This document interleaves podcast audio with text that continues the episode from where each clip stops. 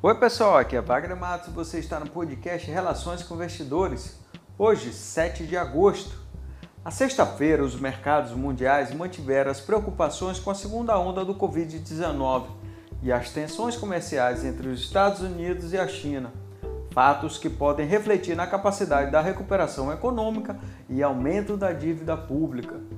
O relatório de emprego dos Estados Unidos de julho mostrou a criação de 1,7 milhão de vagas, que contribuiu para a queda da taxa de desemprego, que ficou em 10,2%, e no mês anterior estava em 11,1%. O Ibovespa caiu 1,3% aos 102.775 pontos, com volume financeiro de 29 bilhões de reais. Na semana fechou com leve queda de 0,05%. O Instituto Brasileiro de Geografia e Estatística, IBGE, divulgou a inflação medida pelo Índice de Preço ao Consumidor Amplo, IPCA, que apresentou alta de 0,36% em julho, na comparação mensal.